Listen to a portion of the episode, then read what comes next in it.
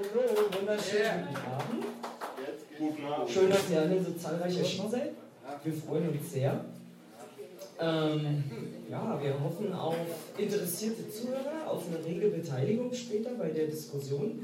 Ihr könnt nachher auch gerne was sagen zu dem Buch, was euch interessiert, Fragen stellen. Und ja, die erste Frage, die ich jetzt stellen möchte an meinen Sitzpartner Nikola, möchtest du dich vorstellen? Wie du das machst, ist mir egal. Mit deinen Lieblingsbands oder wer du bist? Ach so, ähm, ja, hi, äh, ich bin Nick. Ähm, ich bin eigentlich ein ganz normaler und wahrscheinlich auch ein bisschen langweiliger Historiker, aber ich habe eben meine Dissertation über Heavy Metal in der DDR geschrieben.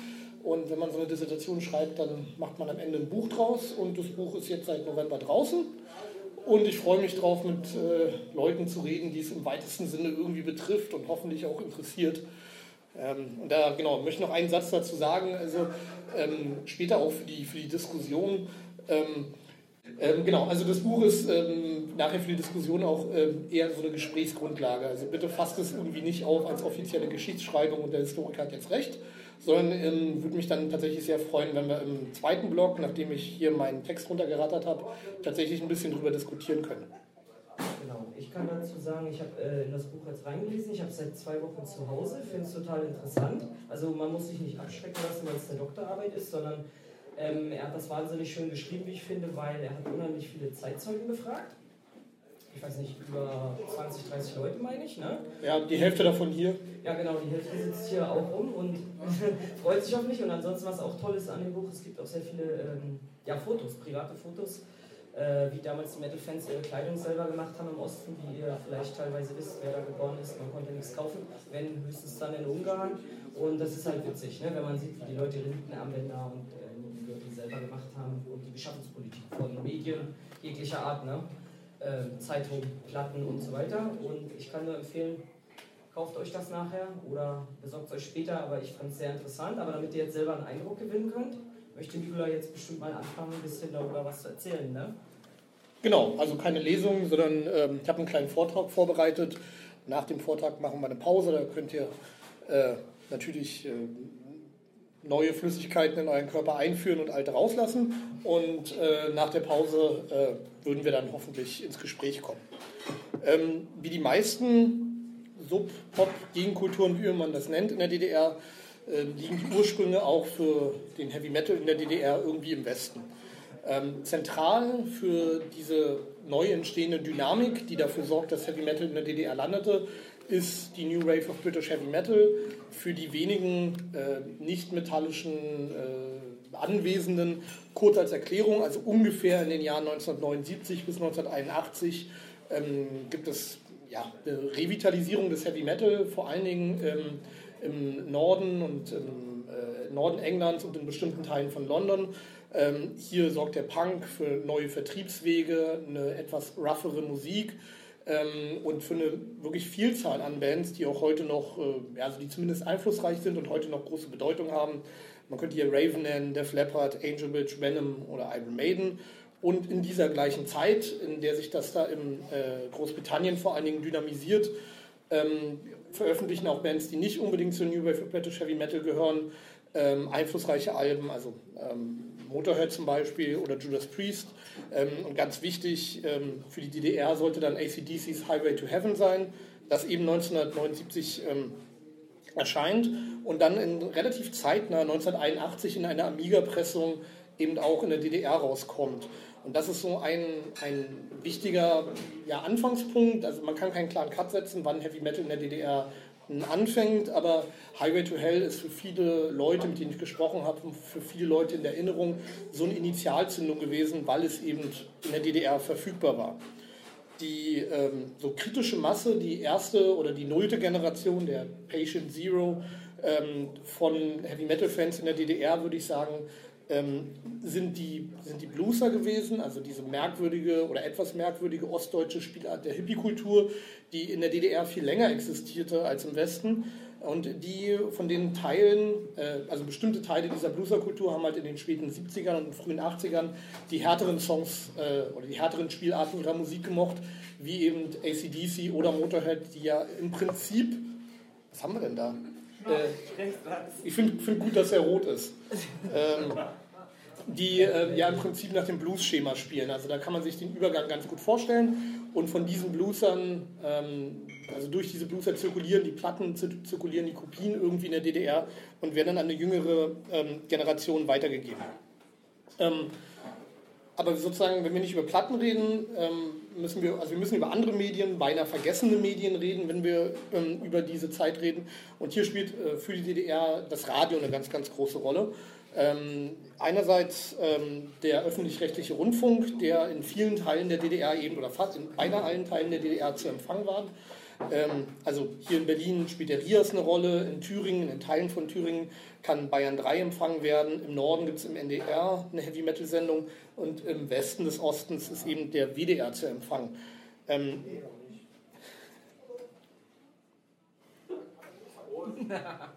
Danke. Ähm, nicht zu vergessen, und hier wird es, glaube ich, ähm, dann also interessant auch für, das, ähm, Deutsch, für die deutsch-deutsche Perspektive, ähm, existieren auf dem Kontinent äh, Truppenradios der für die alliierten Soldaten, die eben auf dem Kontinent stationiert sind. Ein wichtiger Erinnerungsort ähm, für sowohl westdeutsche als auch ostdeutsche Heavy Metal Fans ähm, ist dabei die Heavy Metal Sendung von äh, Tony Jasper auf BFBS. BFBS ist British Forces Broadcasting Station also ein Sender, der eben für die britischen Soldaten, die ja jung sind und die von zu Hause eben diese neuen äh, Klänge der New Wave of British Heavy Metal gewohnt sind, ähm, das soll eben der äh, BFBS abdecken. Und so sozusagen zirkulieren auf diesen Truppenradios äh, Genres, die man da gar nicht unbedingt erwarten würde. Also Heavy Metal spielt hier, eine, Heavy Metal verbreitet sich über BFBS dann eben nicht nur im Osten, sondern zum Beispiel auch im Ruhrgebiet ähm, oder ist einer der Faktoren, der die Musik im Ruhrgebiet ver äh, verbreitet. Was ähnliches gilt aber auch für Hip-Hop. Also ähm, das wird da eben auch gespielt und ist dann für die Deutschen erstmal empfangbar. Ähm, bei, dem, bei der Perspektive auf den öffentlich-rechtlichen Rundfunk kann man sich auch fragen, was ist jetzt eigentlich sozusagen das Neue gegenüber vergangenen äh, Pop- oder Subkultur in der DDR. Und hier muss man sozusagen größere rundfunkpolitische Entwicklungen im Hinterkopf behalten ich, ich halte es relativ kurz, weil ich es selbst auch nicht so super interessant finde, um ganz ehrlich zu sein, aber ähm, es gibt halt die Diskussion über die Einführung des dualen Rundfunksystems. Also es war klar, dass ähm, private Radiostationen, private Fernsehstationen demnächst dem öffentlich-rechtlichen Rundfunk Konkurrenz machen würden. Und durch diese, durch diese Entwicklung, die da antizipiert wurde, ähm, einigte man sich in den entsprechenden Gremien, wenn wir wollen, dass unsere Radiostationen noch eine Rolle spielen, dann müssen wir mehr Musik spielen ähm, und zwar zu Ungunsten der Wortbeiträge. Das heißt, immer mehr Popmusik landete im Radio ähm, und ähm, die Musik wurde, wenn man so will, immer nischiger. Es gab immer speziellere Musikangebote bei WDR, RIAS und so weiter. Und ähm, davon profitierten dann eben auch, oder man so will, das versaute dann eben auch die jungen Leute in der DDR, weil die eben jetzt auch diese merkwürdige Heavy-Metal-Musik hören konnten. Ähm, es gibt noch einen anderen ähm, Faktor, den ich kurz erwähnen möchte, äh, an dem man sehen kann, ähm, dass äh, trotz der deutschen Teilung, trotz der Mauer, ähm, die beiden deutschen Staaten in der gemeinsamen Mediennation verbunden waren. Ähm, und das ist das auch für viele Leute ein wichtiger Erinnerungsort, das äh, Rock Pop in Concert, ähm, also ein eintägiges Festival in, in, Dortmund. Einige Anwesende waren damals anwesend. Ähm, ein ja, wie gesagt, eintägiges Festival, auf dem der Leppard, äh, MSG, Iron Maiden, Quiet Riot, Judas Priest und die Scorpions spielten. Ich habe jetzt zwei Bands unterschlagen, aber ähm, weiß jetzt nicht mehr, welche ich vorgelesen hatte. Bitte? Ich glaube, April Wein. Ah, Ozzy. Ja, sehr gut. Kokos, genau. Das war's. Schön, ich wusste, das gefällt mir, dass das aus dem Publikum ergänzt wird. Vielen Dank. Ähm, und dieses, dieses Festival wurde also vom äh, späten 1983 wurde im Frühjahr 1984 im ZDF übertragen. Und ähm, das ist ein bisschen ungewöhnlich ähm, für diese Zeit, aber ähm, eine ganze, also ja, nicht eine ganze Generation, aber eine wirklich äh, große Gruppe, das wurde immer wieder in Zeitzeugeninterviews bestätigt, fieberte dieser Februarnacht 1984 entgegen, um halt diese Musik, die man irgendwie vom Hören konnte, ja, kannte, jetzt mal sozusagen in Live äh, zu sehen und zu sehen, wie bewegen sich die Leute, wie sind die angezogen. Ähm, dazu ein kleines Zitat mitgebracht von einem Zeitzeugen aus Hoyerswerda, wo es eben um äh, dieses Rock, Rock Pop in Konzert geht. Ähm, angesagt waren seinerzeit vor allem Judas Priest, Iron Maiden, Motorhead und so weiter. Als dann im Februar 1984 im ZDF die legendäre Rock-Pop in Konzertnacht lief, in welcher alle Bands vertreten waren, die das Metallerherz höher schlagen ließen, war dann alles zu spät. Für mich entstand nun im Heavy Metal eine Art Lebensform. Und sozusagen, also diese Lebensform, das ist das, was ich mir in der Arbeit eigentlich angucken wollte. Also was macht äh, solche Formen populärer Musik mit äh, Jugendlichen in einer, im, im Staatssozialismus ähm, und was macht der Staatssozialismus, äh, staatssozialistische Kontext dann mit diesen Jugendlichen? Also wie geht die DDR-Gesellschaft mit denen um? Ähm, parallel zu diesen ganzen Entwicklungen ähm, verbreitet sich Heavy Metal auch im DDR-Radio. Ähm, ich glaube, ich gucke so ein bisschen auf die Zeit, darauf, darauf, werde ich nicht so im Detail eingehen, wie ich es eigentlich wollte, aber trotzdem mal machen. Ähm, die befinden sich natürlich in der Rundfunkkonkurrenz. Also die wollen gehört werden und müssen irgendwie um die Publikumsgunst mitkämpfen. Das fällt natürlich schwer. Ähm, in dem Kontext ähm, gibt es seit 1981 auf dem Sender Stimme der DDR, also das war der DDR-Radiosender, der eigentlich in den Westen strahlen sollte, ähm, am Samstagvormittag eine Wunsch- und Grußsendung. Und diese Wunsch- und Grußsendung wurde von dem Blues-Experten Leo Gehl moderiert. Über die Jahre, also da kann man auch keinen harten Cut setzen, entwickelte sich die zweite Stunde inoffiziell zur Heavy-Stunde. Also hier sozusagen konnten die Fans eben äh, darauf hoffen zumindest, dass Giel auch mal Judas Priest, Accept oder ACDC spielt. Ähm, und also, wie gesagt, das war inoffiziell und hängt eben an der Person Leo Giel. Ähm,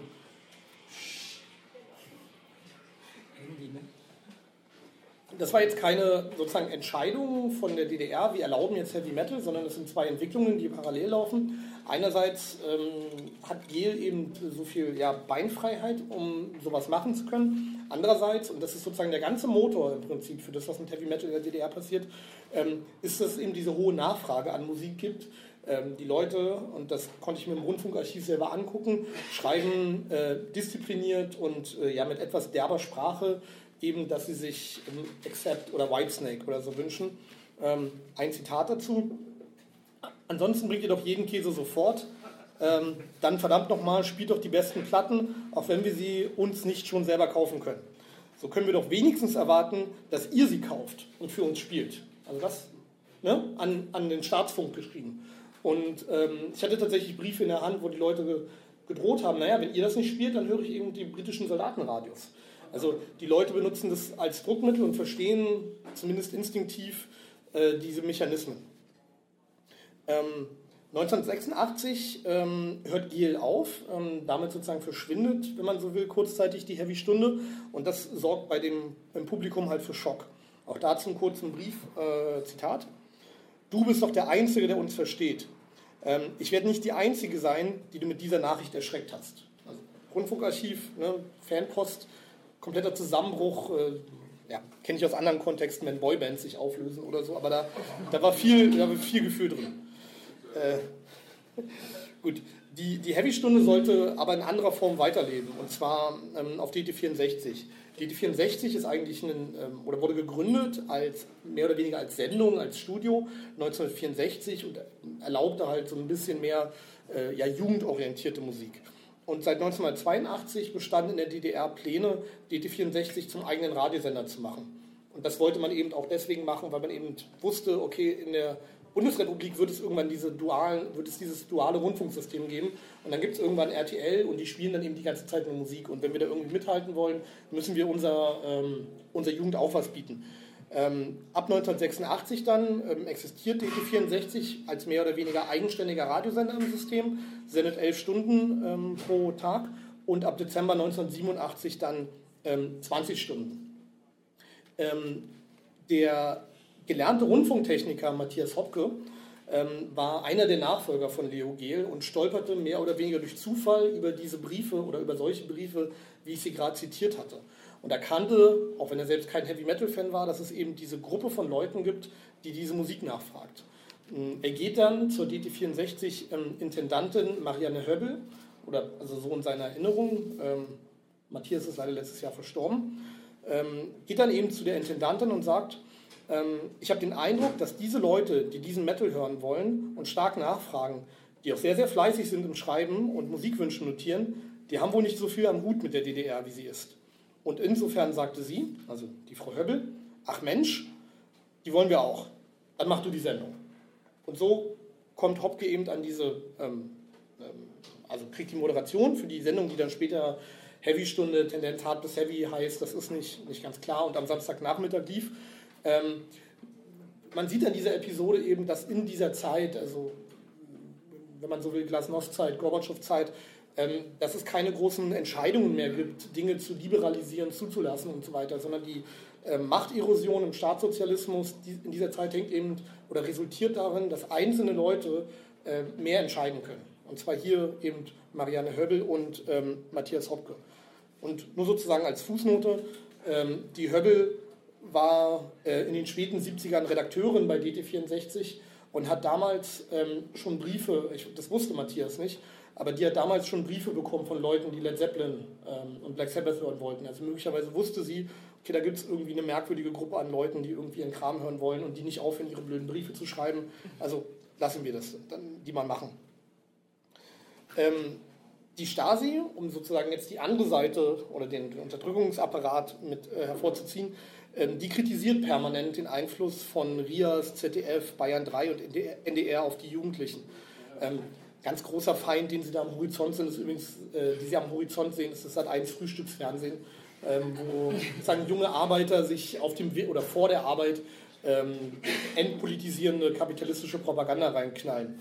Ähm, man sieht aber auch, ähm, und das ist auch ein durchgängiges Thema in den Stasi-Akten, ähm, dass sie mit dem, was die T64 macht, äh, nicht so konform gehen. Also die äh, fremdeln hier mit ihrem eigenen Staatsfunk und auch da wieder sieht man, diese Machterosion sorgt dafür, dass diese Apparate nicht mehr im Gleichschritt marschieren, dass es keine irgendwie ideologisch-politische Einheit gibt.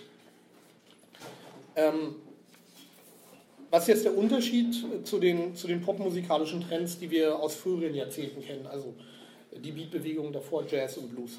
Und ich würde argumentieren, dass in den 80er Jahren das alles nochmal eine neue Dimension bekommt, einfach weil das viel, viel dynamischer wird. Man kann ähm, in den Jahrzehnten davor, vor allen Dingen bis zu den 60er Jahren oder eigentlich bis zu den Punks, mehr oder weniger von der Jugend sprechen. Also es gibt, ein, es gibt große Jugendtrends, aber es gibt nicht diese ähm, Pluralität in den Jugendkulturen.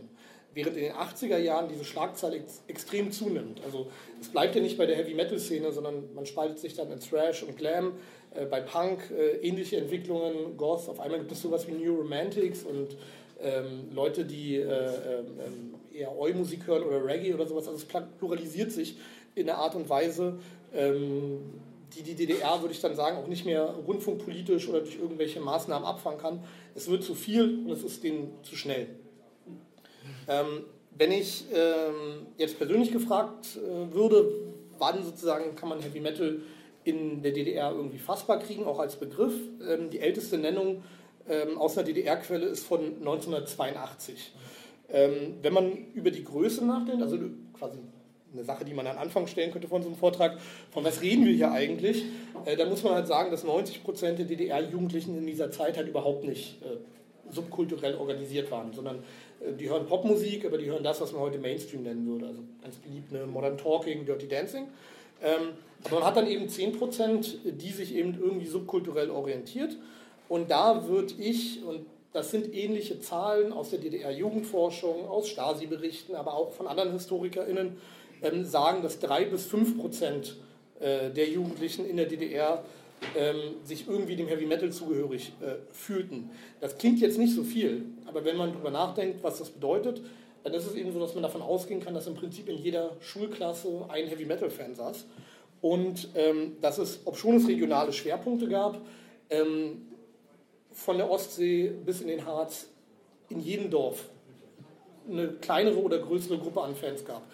Und ne, wenn ich sage, dass 10% der Jugendlichen in Subkulturen sind und 3 bis 5% davon sind Heavy Metal Fans, dann kann man, und das mache ich so ein bisschen breitbeinig, auch um Leute, um ähm, ähm, ne, Aufmerksamkeit zu kriegen, will ich nicht lügen, aber kann man einfach sagen, das war die größte Subkultur der DDR. Es war eine, war eine große Gruppe, was auch einer der Gründe ist, warum ich diese Arbeit geschrieben habe, ähm, weil mich sozusagen diese äh, mediale, also ich halte den DDR-Punk medial für stark überrepräsentiert. Über die Gründe können wir vielleicht im Anhang reden, während die Heavy-Metal-Fans in der Erinnerung äh, mehr oder weniger nicht vorkommen. Ähm, wenn, wir, wenn wir jetzt überlegen, okay, oder das wäre sicherlich eine Frage, oder das ist eine Frage, die ich immer bekomme, was unterscheidet was ist eigentlich das Besondere daran? Also was unterscheidet Heavy Metal Fans von ähm, den gleichen, äh, den, die Leute, die gleiche Musik mögen im Westen? Dann ist das äh, der Mangel. Also man musste, man konnte die Sachen nicht einfach im Laden kaufen, man konnte sie nicht bestellen, man konnte sie nicht, äh, man konnte die großen Bands nicht oder nur sehr schwierig bei Konzerten äh, äh, bewundern oder genießen. Das heißt, viel von dem, was ich mir auch in dem Buch angeguckt habe, ist, ähm, wie gehen Heavy Metal Fans eigentlich mit diesem Mangel um und mit der Abwesenheit von dem, was sie wollen. Und die Antworten darauf ähm, wurden im Prinzip ja auch schon häufig dokumentiert. Ähm, Do-it-yourself-Praktiken, man stellt sich die T-Shirts selber her, äh, man malt, äh, äh man, äh, man, stellt sich die Nieten selber her, man malt sich die T-Shirts, äh, man baut Instrumente, man schmuggelt, äh, man nimmt im Radio auf, man kopiert Tapes, man nimmt Fahrten in Ungarn, nach Ungarn, was kulturpolitisch ein bisschen, also deutlich liberaler war, ähm, oder nach Polen Aufsicht, weil dort eben die Bands spielen. Und das ist eben, würde ich sagen, der, der große Unterschied zu dem im Westen und sorgt eben dafür, weil das all diese Sachen im Staatssozialismus kleine ja, Regelüberschreitungen darstellen, sind sie halt oftmals auch aktenkundig. Also sie werden für mich als Historiker fassbar, ähm, unabhängig von ähm, der Frage, ob Leute sich daran erinnern. Jetzt nicht mal ein Schluck Bier, pardon. Was? Also ich hoffe, ihr findet es bis jetzt interessant. Die sind jetzt vielleicht ein bisschen wissenschaftlich aufgearbeitet, aber... Äh, du musst sagen gut, nicht interessant. Interessant ist Codewort für Scheiße. Was?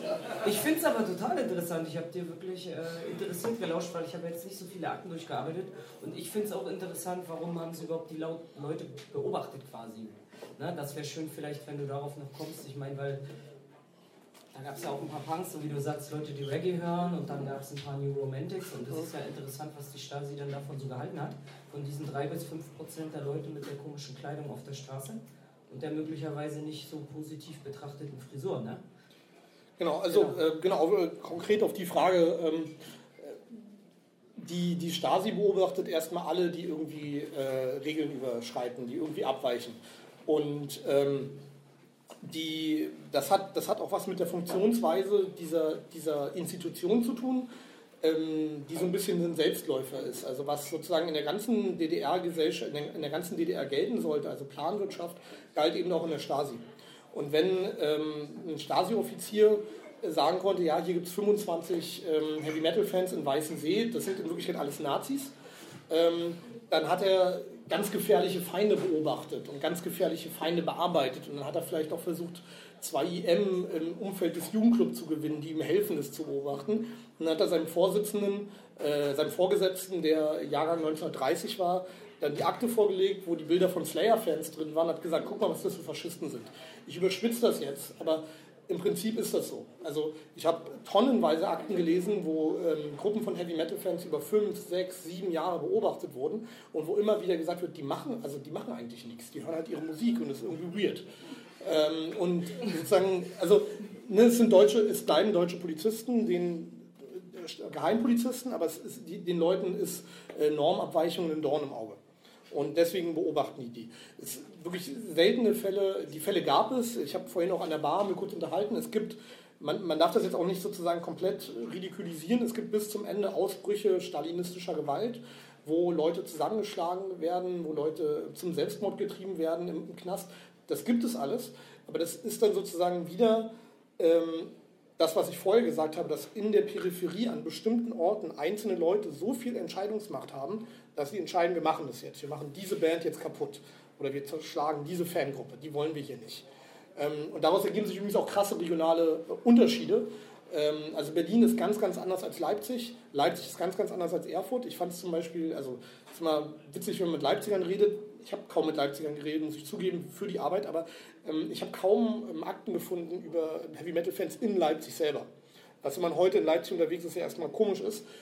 Also da ist es Polizei und Stasi äh, anscheinend gelungen, Heavy Metal aus der Stadt rauszudrängen. Das führt dann immer dazu, in Berlin auch, dass die, ähm, dass die Action, dass die Konzerte irgendwo im Umland stattfinden. Also es ist dann eben nicht Leipzig-Stadt, sondern Leipzig-Land, wo die, wo die Konzerte stattfinden. Und dann brüstet sich die Leipziger, also die, die, die Stasi von Leipzig-Stadt, damit hier haben wir sozusagen diese Stadt, diese sächsische Metropole sauber gehalten. Genau. Ähm, es ist jetzt, und auch sozusagen da sozusagen kann ich, denke ich, auf Vorwissen ähm, bauen. Ähm, da, wo es Fans gibt, auch wieder wegen der Nachfrage, entwickeln sich irgendwann ähm, Bands. Ähm, die sicherlich ähm, einflussreichste ist die Ostberliner Band Formel 1. Ähm, dann gibt es einen Regenbogen, Pharao, Babylon. Ich könnte jetzt eine ganze Liste nennen von wichtigen Bands, die ähm, auch dann regional unterschiedlich Gewicht hatten.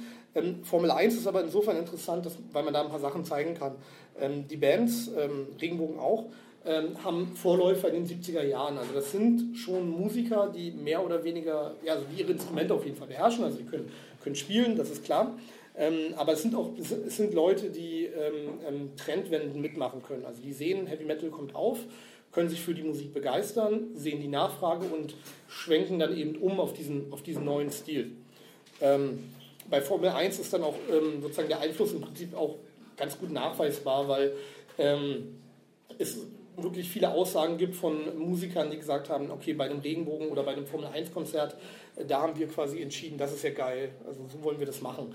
Ähm, also entweder bei Regenbogen oder bei einem Formel 1 Konzert entscheiden halt die Jungs von Beast nicht mehr Rockmusik zu spielen, sondern zum Heavy Metal zu wechseln. Ähm, da gibt es also recht viele ähm, Belege. Das Interessante auch bei Formel 1, die dann 1986, würde ich argumentieren, das einzige reine Heavy Metal Band, äh, Heavy Metal Album aufnehmen können, live im Stahlwerk, ist, woran diese Band eigentlich zerbricht. Da kann man auch zwei, drei Sachen dran zeigen. Also das ist eine Band, die relativ akzeptiert ist, die eben ein Album aufnehmen kann, ähm, die Auftritte bekommt, aber denen sozusagen die letzte ähm, Aufstiegschance verwehrt ist. Die Musiker wollen gerne auch mal im Westen spielen und, und dürfen das nicht. Ähm, hier sind sozusagen die paar Plätze, die in der Planwirtschaft für solche Auslandsreisen reserviert sind, sind durch bestimmte andere Bands, ähm, die wir alle kennen, besetzt. Die durften halt in den Westen äh, und Formel 1 nicht. Und äh, das ist ähm, ein, sozusagen auf der Mikroebene der Rockmusik ist das ein Phänomen, von dem die ganze späte DDR geprägt war. Es gibt einen Elitenstau. Da sitzen Leute teilweise seit Jahrzehnten in Elitenpositionen und gehen nicht weg. Es gibt keine Möglichkeit, die abzuwählen, die bleiben da. Das sieht man sozusagen nicht zuletzt am äh, Greisen Politbüro die mussten dann irgendwann weg, aber dann ändern sich die Sachen in der DDR auch. Ähm, der, Im Sog sozusagen dieser, dieser paar Bands, die ich jetzt genannt habe, die relativ bekannt waren, gründet sich eine wirklich myriade ähm, Anzahl an Bands. Ähm, Hendrik Rosenberg ist jetzt nicht hier, also der sozusagen Chronist der Szene, ähm, geht so von 120 bis 150 Bands aus. Das äh, erscheint mir ganz vernünftig. Also wir reden wirklich von einer ähm, dreistelligen Zahl. Ähm, die meisten dieser Bands ähm, spezialisieren sich darauf, ähm, Cover zu spielen. Das ist wieder das, worüber wir vor zehn Minuten geredet haben.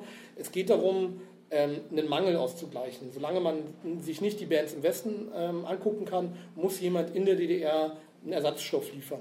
Und das sind eben viele, viele dieser Bands. Und dann gibt es dann auch sagen, äh, welche, die bekannt sind. Ein schönes Beispiel ist die Band Phantom, aber Phantom mit V also Phantom oder was auch immer. Und da wusste man ja, okay, die spielen eben dann äh, Van Halen-Songs. Äh, Solche Codes gibt es dann. Was ich interessant finde, oder was, ja, was relevant ist, nicht interessant, ist, ähm, dass die allermeisten dieser Bands nicht außerhalb der staatlichen Strukturen ähm, existieren, sondern ähm, sie wachsen mit in das System rein. Zur Erinnerung, man kann in der DDR nicht einfach eine Band, eine Band gründen und drauf losspielen, sondern es gibt ein Zensursystem, eine Einstufungskommission, vor dem man ein Einstufungskonzert spielen soll und diese Kommission entscheidet dann, wie viel Geld man äh, für die Gigs nehmen kann ähm, und das sozusagen auf pseudo-objektiver Basis.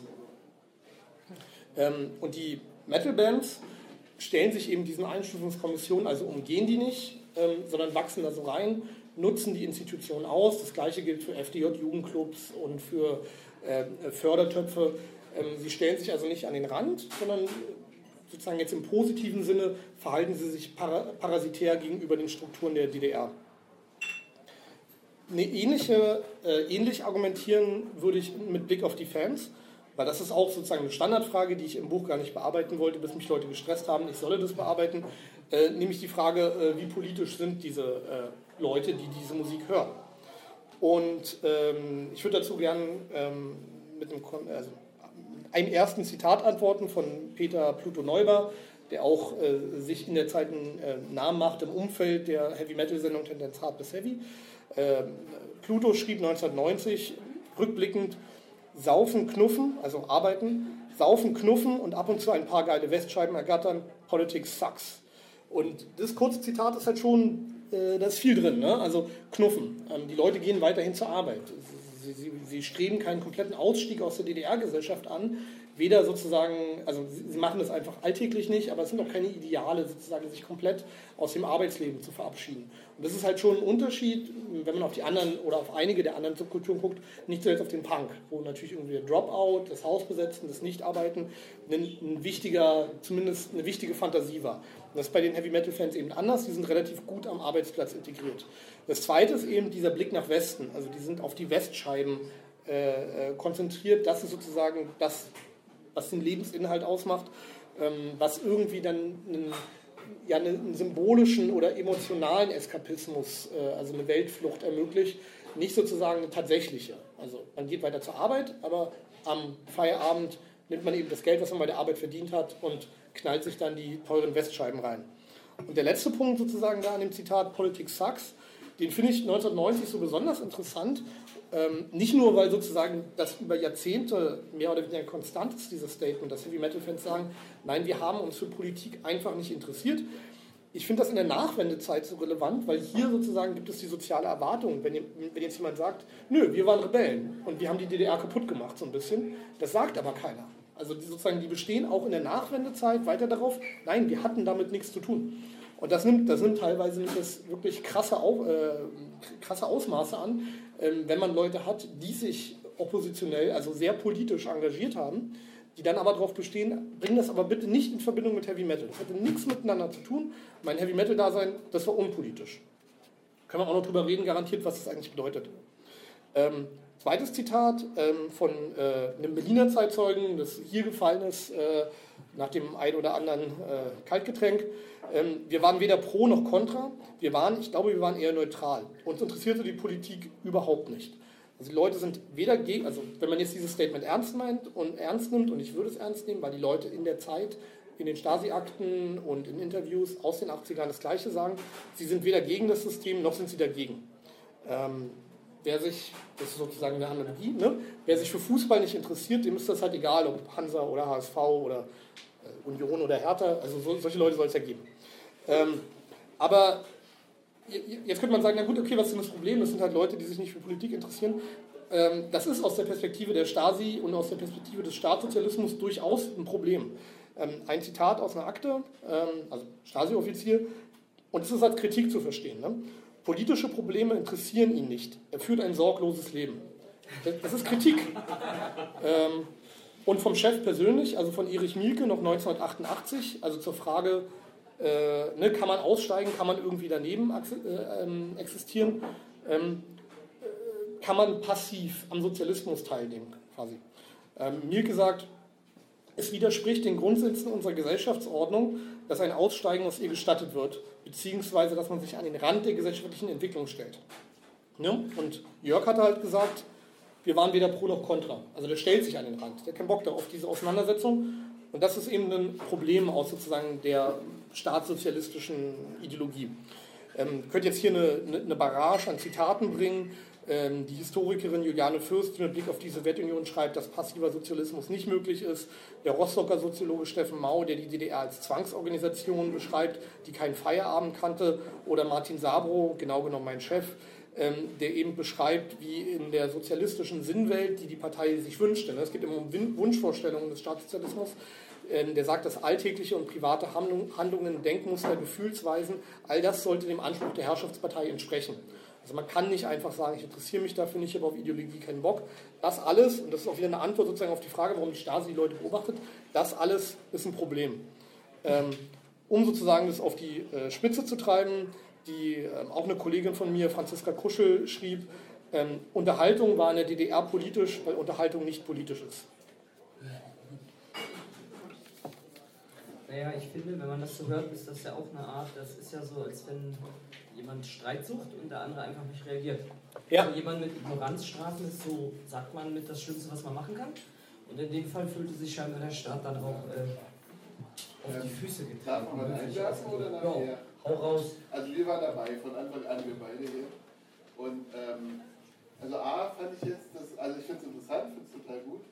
Ähm, was mir jetzt gefehlt hat bei BFPS, es ging gar nicht um den britischen Militärsender, sondern es ging um einen Moderator, der hieß John Peel. und der hat ganz viel Einfluss ausgeübt.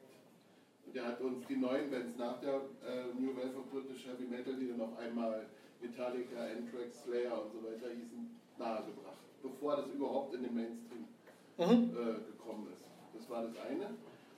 Und das andere war mit dem Politischen, ich finde, das ist so ein bisschen heikel, weil ähm, das war keine, keine wirkliche politische Bewegung, das stimmt, aber es war sowas von pro-westlich, weil uns halt der ganze Osten sowas von ein Scheißdreck interessiert und äh, von daher waren wir natürlich schon dem System nicht sehr positiv zugewandt. Einfach nur die Haltung hm? war, alles was uns interessiert hat, hat im Westen stattgefunden und das hat der Stasi und den Organen Nee, ähm, genau, also äh, würde ich gar nicht widersprechen. Ne? Also das, genau so würde ich das auch sehen. Ähm, der Westen ähm, als sozusagen auch als Vorstellungsraum, ne, was da alles möglich ist, die britischen Flaggen, die man auf dem T-Shirt trägt.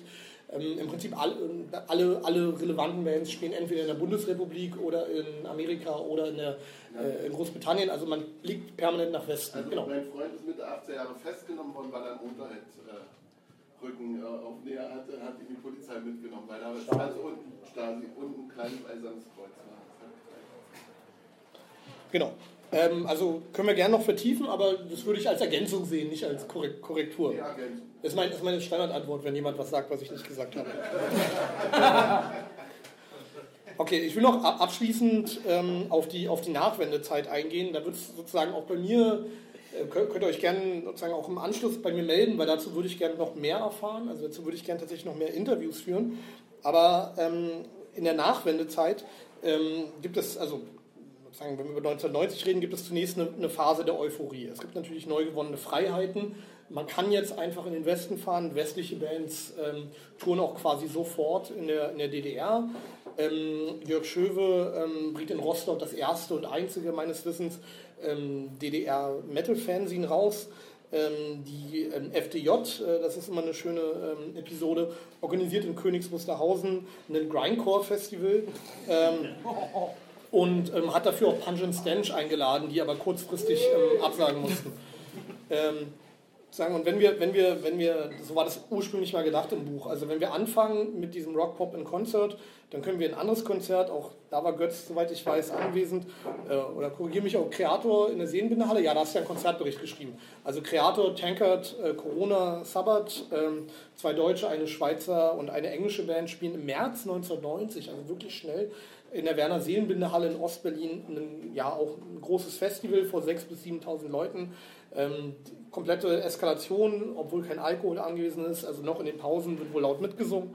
Ähm, das Label, was es organisiert, Noise Records, kann ähm, das gesamte Merchandise aus dem Lager dort verkaufen. Die Leute kaufen es wie blöd nach.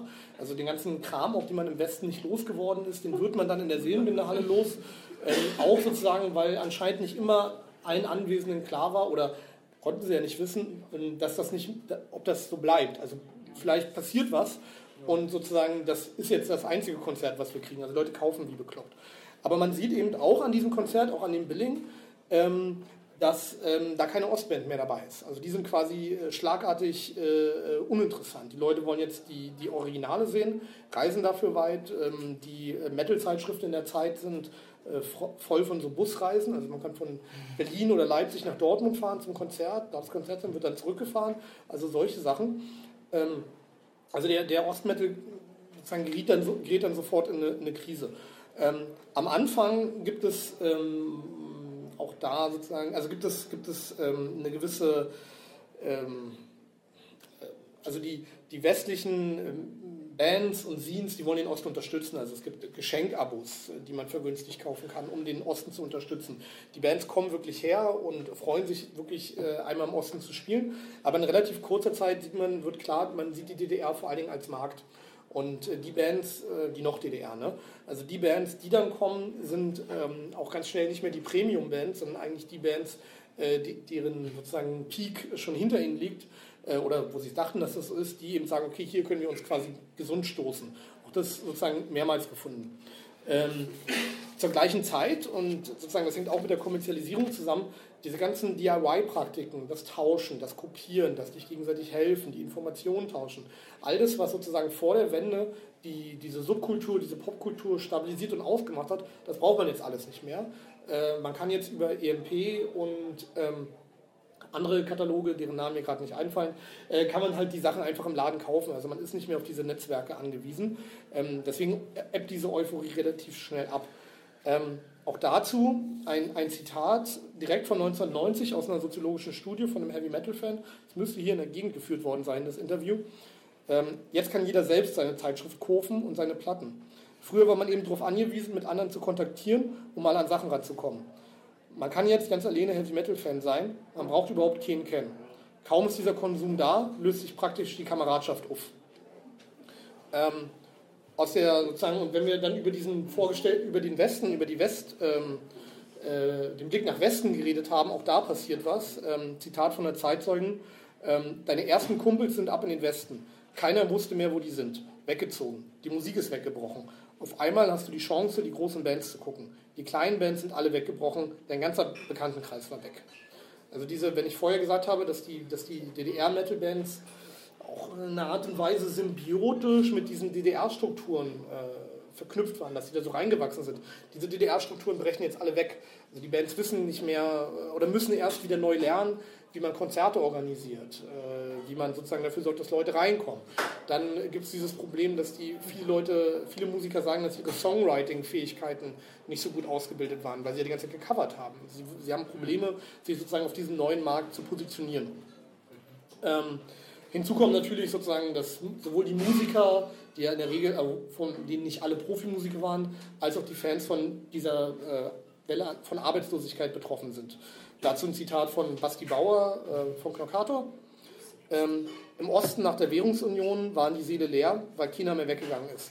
Weil sie alle ihre Westkohle zusammengehalten haben und im Westen kannte dich China. Ich würde dann, das fängt jetzt sozusagen, ich will nicht total negativ äh, aufhören, aber ähm, zusammenfassend den Punkt würde ich machen. Das Ende der DDR führte nicht zu einem Aufblühen der Subkultur im Osten. Bereits das Großkonzert in der Seelenbilderhalle hat das angedeutet.